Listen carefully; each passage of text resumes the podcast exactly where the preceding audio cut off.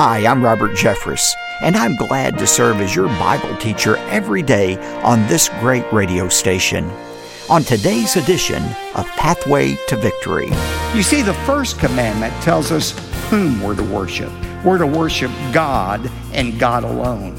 Don't worship a false God. That's what the first commandment is. The second commandment is about how we're to worship the true God. We're to make sure we're worshiping God alone and not some man made image of God. Welcome to Pathway to Victory with author and pastor Dr. Robert Jeffress. You know, humans are creative by nature. It's one of the many ways in which we reflect the image of our Creator.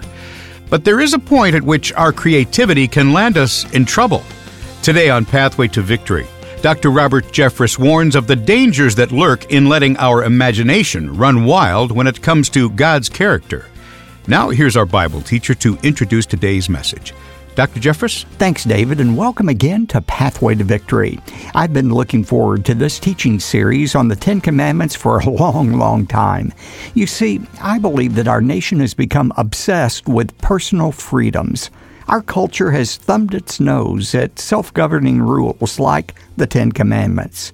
People view these moral guardrails as a violation of their so called personal rights. And I'm convinced that this defiance against God's laws is responsible for the deterioration of our country. Well, along with my brand new teaching series, I've written a book for you. It's called The Ten How to Live and Love in a World That's Lost Its Way. And in my new book, I will show you the truth about the Ten Commandments and how these basic laws are meant to bless us and not repress us. Today, we're offering to send you a hardcover copy of my book, The Ten. It's yours when your request comes with a generous gift to support the ministry of Pathway to Victory. In fact, when you reach out to us today, I'll also include a collection of 10 exclusive encouragement cards as well. Each card features one of the Ten Commandments so that you can carry a reminder of these simple truths in your coat pocket or handbag. David and I will share more details later on, so be ready to jot down our contact information. But right now, I want to speak with you about the second commandment. Idol worship was a major problem in ancient Israel, but idol worship didn't disappear. Today, I'm going to explain why idolatry is still a pervasive problem in the church. I titled today's message, Worship the True God. If you have your Bibles, I want you to turn to Exodus chapter 20. We're in a series I'm calling The Ten How to Live and Love in a World That's Lost Its Way. We're looking at the Ten Commandments. And you remember last time we looked at the first commandment. It's found in Exodus 20, verses 1 to 3. And then to verse 4, the second commandment flows naturally out of the first commandment. Look at it with me. You shall not make for yourself an idol or any likeness of what is in heaven above or on the earth beneath or in the water underneath the earth. You shall not worship them or serve them, for I, the Lord your God, am a jealous God, visiting the iniquity of the fathers on the children, on the third and fourth generations of those who hate me, but showing loving kindness to thousands to those who love me and keep my commandments. Now, what is this commandment prohibiting? Is it to say we're not to have any kind of artistic res- representation of angels or anything in heaven, on earth? That's what it seems to say. But if that's true, then God violated his own command. Because remember, in Exodus 31, he was giving instructions about the artwork that was to be in the tabernacle and later in the temple. And he said to gifted craftsmen, you are to make artistic designs in gold and silver and in bronze and in the cutting of stones and the carving of the wood. The tabernacle was adorned with representations of angels and palm trees. This isn't an absolute prohibition against any artwork, but I think, as one commentator said, what God is prohibiting is infusing these objects with any kind of spiritual efficacy power. In other words, to imagine that these objects have some supernatural power to draw us closer to God or to establish communion with God. That is what is being prohibited. What is the danger of images of God. There are two of them. First of all, images diminish the glory of God. Images not only diminish the glory of God, the second problem is they distort the truth about God. Once you diminish God's glory, it's easy to distort the truth of God. When you reduce God to something you can handle or you can see, once you have diminished God, it's easy to distort God and make him whatever you want him to be. A great example of that is found in Romans chapter 1. Look at verse 22. Professing to be wise, they became fools, and they exchanged the glory of the incorruptible God for an image in the form of corruptible man and of birds and of four footed animals and crawling creatures. Therefore, God gave them over in the lust of their hearts to impurity, so that their bodies would be dishonored among them. For they exchanged the truth of God for a lie and then they worshiped and served the creature rather than creator who is blessed forever. They tried to reduce God to this image that they had made, and then they imposed upon this new God whatever values they wanted. And by the way, the same thing is happening today.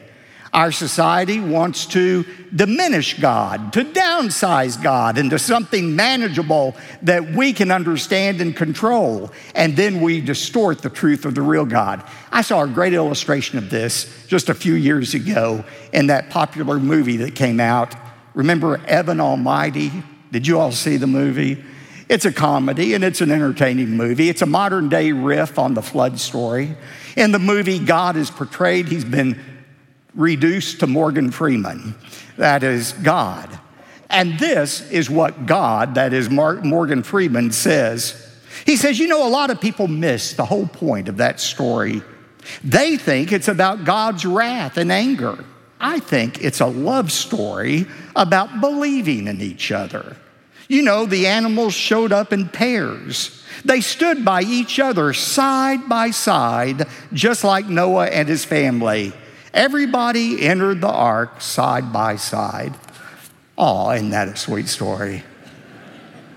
If you don't like a God of wrath and anger and judgment, let Morgan Freeman be your God. I like a God who doesn't judge people. I like one who encourages unity among people. Teamwork makes the dream work. You know, why not have that kind of a God? And you hear that all the time today. You know, when I imagine God, that's your first clue, something bad is coming. Whenever I imagine God, I imagine Him to be a loving God, not a judgmental God. I imagine God to be somebody who allows everybody into heaven, not just one small group that trusts in Jesus. That's who I imagine God to be. Ladies and gentlemen, God is not the sum of your speculations about Him. Whenever you imagine God, you are violating the second commandment. You are creating a God in your image instead of a God that is revealed in Scripture. And that's what the problem with uh, images of God are. It not only diminishes the glory of God, it distorts, it allows us to distort the truth about God. Why worship God only and not images of God? He gives us the reason in verse 5. He said, I'm the Lord your God, and I am a jealous God. He goes on to say in Isaiah 42, verse 8, I am the Lord God, and I will not give my glory to another. Now, we read that negatively, say, a jealous God, not sure your glory. What's wrong, God? Are you that insecure? Are you that paranoid that you think somebody's going to take away your glory? Look, remember, these commands are not for God's benefit, they're for our benefit. God has a holy jealousy. He loves us so much, He doesn't want us to get distracted and deceived by false gods that can never meet our needs. He gives us command for our reason. And he said, If you disobey it, I will visit the iniquity of the fathers on the children, on the third and fourth generations of those who hate me. Now, some people misinterpret this verse. They believe in what is called a generational curse. They believe that there are certain sins that if your forefathers committed them, that somehow you're held guilty for what your forefathers did. And there's this unbreakable generational curse that goes from generation to generation. There is only one sin that was accounted to everybody's account, and that is Adam's sin. Romans 5:12 said for through one man Adam sin entered the world and death spread to all men because all sinned.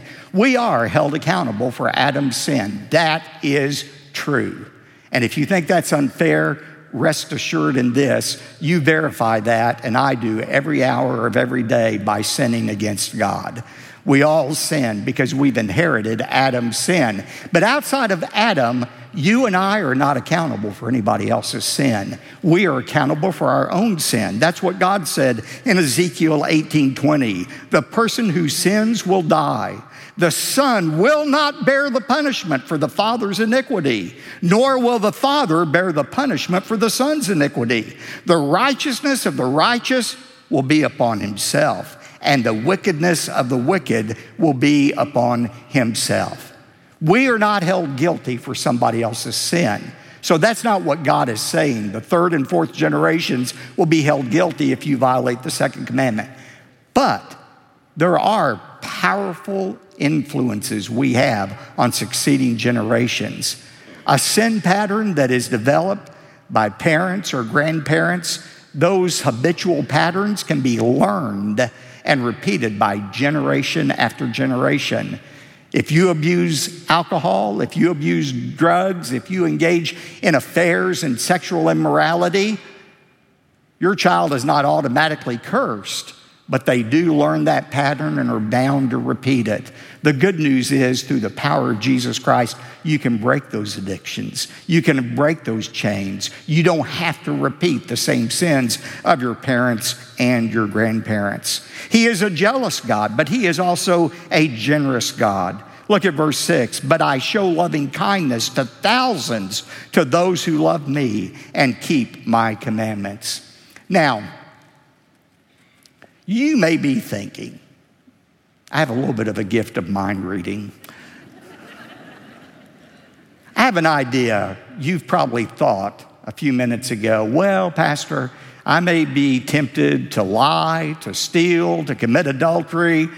I may be tempted with all those things, but this is one sin I am not guilty of. I don't have to worry about this one. I've never made a graven image and bowed down to it. So, what's the application to me? How do we obey this second commandment? I want to remind you of that quote by A.W. Tozer, who said, What comes into our minds when we think about God is the most important thing about us.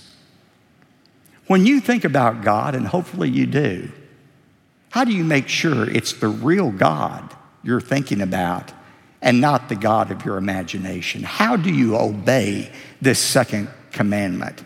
Let me give you three practical principles for obeying this commandment. First of all, don't diminish God through images of worship. Don't diminish God through images of worship. Now, this is the most logical application of this. Be careful about your use of images and objects in your worship. For example, the cross. We have a cross in our church, a beautiful stained glass cross. There's nothing wrong with that. It's a reminder of the sacrifice that Jesus made on our behalf so that we could have the forgiveness of our sins. There's nothing wrong with the cross. You should know that Christians didn't start using the cross as a sign of worship until 400 years after Christ. Did you know that?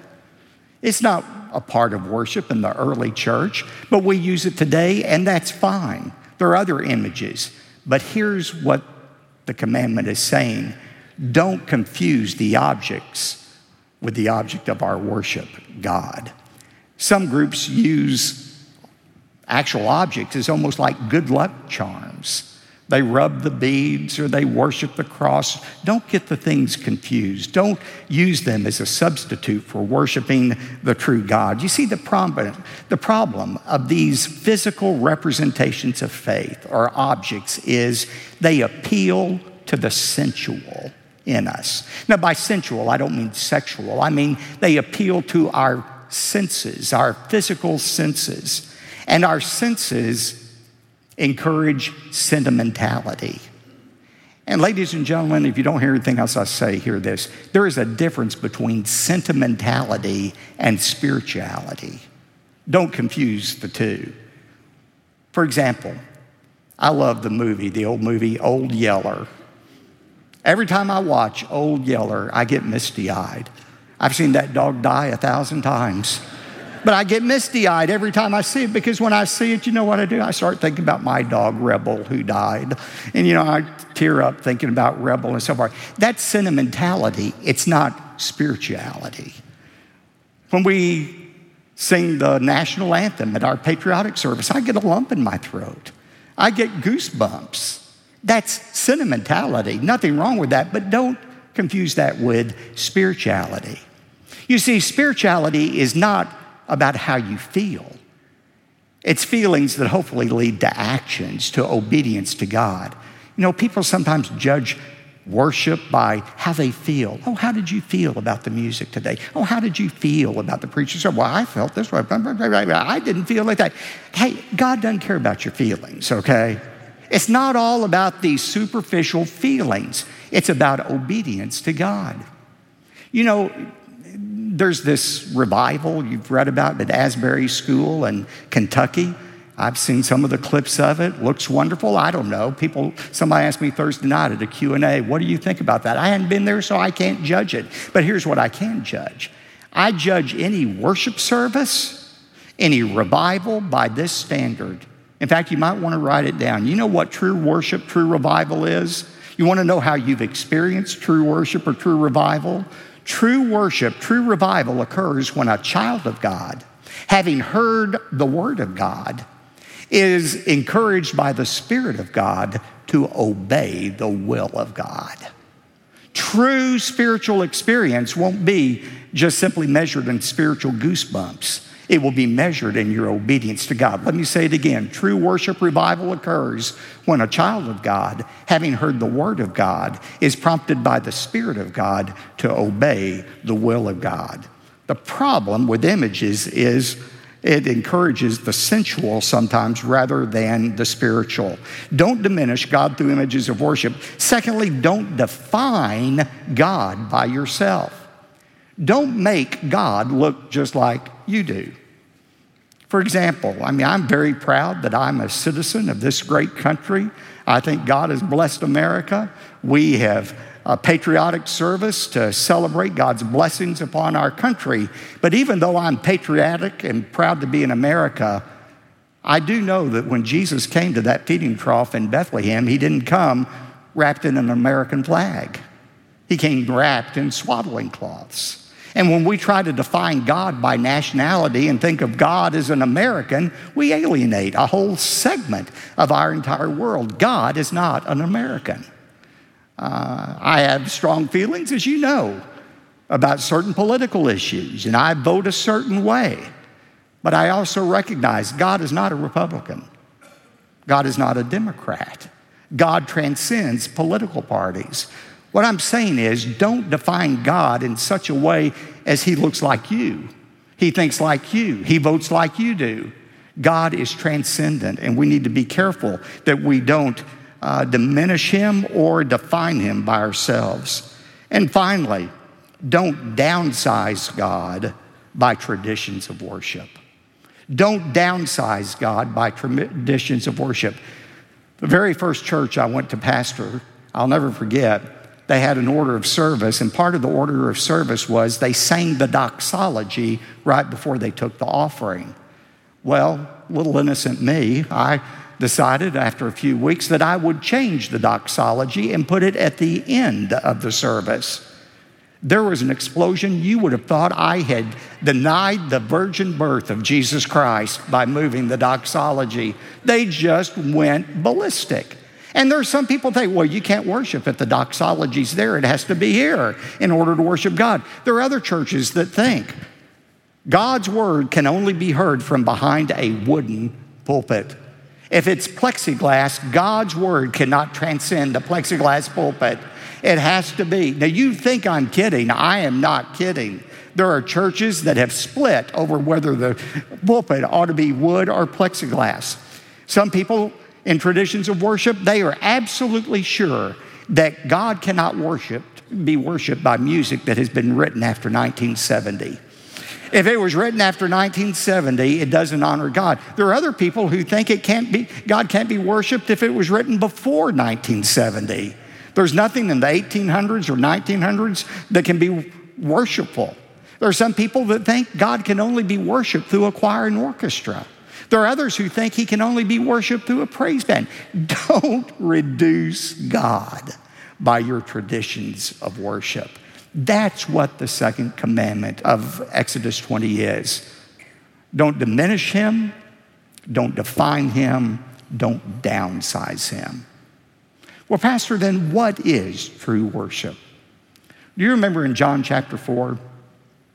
Jesus met the Samaritan woman at the well. He was talking to her about her eternal soul, and he began to probe a little too closely to the heart of the matter about her own morality and her marriage situation. And so she tried to distract Jesus with a theological question. And she said, You know, uh, Jesus, our fathers, the Samaritans, said that the right mountain to worship on is Mount Gerizim. And you say that the right place to worship is on this mountain. Which mountain is the correct mountain to worship on? Do you remember what Jesus said? Here's the Jeffress paraphrase Lady, the t- hour is coming. In fact, it's already here when that doesn't make any difference at all. And then he went on to say, For God is what? Spirit. And those who worship him must worship him in spirit and in truth. That's how we're to worship. We're to worship God in spirit. God can't be defined by a location or a tradition or an image. God is a spirit. Worship Him as a transcendent spirit, and then worship Him based on truth. Make sure when you worship, the God you're worshiping is the God of the Bible, the true God, not the God of your imagination. For Jesus said, those kind of worshipers, the Father is actively seeking. Our imaginative speculations can only take away from God's glory, but God is deserving of our praise. There's so much more I want to show you about the Ten Commandments from God, including the one we talked about today. We're just getting started, and if you missed any portion of this new study, or if you want to hear the entire series again, David is going to explain how to receive the entire teaching series on both CD and DVD. Plus, I'm very pleased to send you my brand new book that's already become a bestseller. It's called The Ten How to Live and Love in a World That Has Lost Its Way. Our culture has taken a dim view of the Ten Commandments. Many people see these moral codes as a restriction on their personal freedoms. And where has that gotten us? I mean, look at the headlines school shootings, gender confusion, drug overdoses, more and more suicides. It's terrible what is happening. I'm fully convinced that a return to the Ten Commandments from God would set our nation back on track. Following these civil rules would not only enhance our safety, it would enhance our happiness. And I'd love to send you a copy of my new book, The Ten, right away to your home. It's yours when you give a generous gift to support the ministry of Pathway to Victory. Plus, it'll arrive with a collection of 10 encouragement cards I mentioned earlier. Thank you for giving generously to Pathway to Victory. Because of your partnership, we are bringing light and life into the dark places of our world, and we're doing so by elevating the truth of God's Word, including the timeless wisdom of His Ten Commandments. David? Thanks, Dr. Jeffress. Today, when you contact the Ministry of Pathway to Victory with a generous gift, you're invited to request a copy of the brand new book by Dr. Jeffress called The Ten How to Live and Love in a World That Has Lost Its Way. Call us toll free at 866 999 2965 or visit online at ptv.org. And when your gift is $100 or more, we'll also send you the complete collection of audio and video discs for the 10 teaching series, along with a helpful study guide. One more time, call 866 999 2965 or visit ptv.org. You could send your donation by mail right to P.O. Box 223 609, Dallas, Texas 75222. Again, that's P.O. Box 223 609, Dallas, Texas 75222. I'm David J. Mullins. When you hear someone say, Do not take the Lord's name in vain, what comes to mind? Are Christians simply banned from certain forms of profanity? Or is there more at stake? Join us for a message on the third commandment. That's Tuesday on Pathway to Victory. Pathway to Victory with Dr. Robert Jeffress comes from the pulpit of the First Baptist Church of Dallas, Texas. The Pathway to Victory cruise to Alaska with Dr. Robert Jeffress set sail from Vancouver, British Columbia on June 15, 2024. Join me along with musical artist Rebecca St. James and Michael O'Brien and comedian Dennis Swanberg for a vacation you'll never forget. I promise. You will come back spiritually, physically, and emotionally refreshed. Book your spot on the seven day Pathway to Victory cruise to Alaska at ptv.org.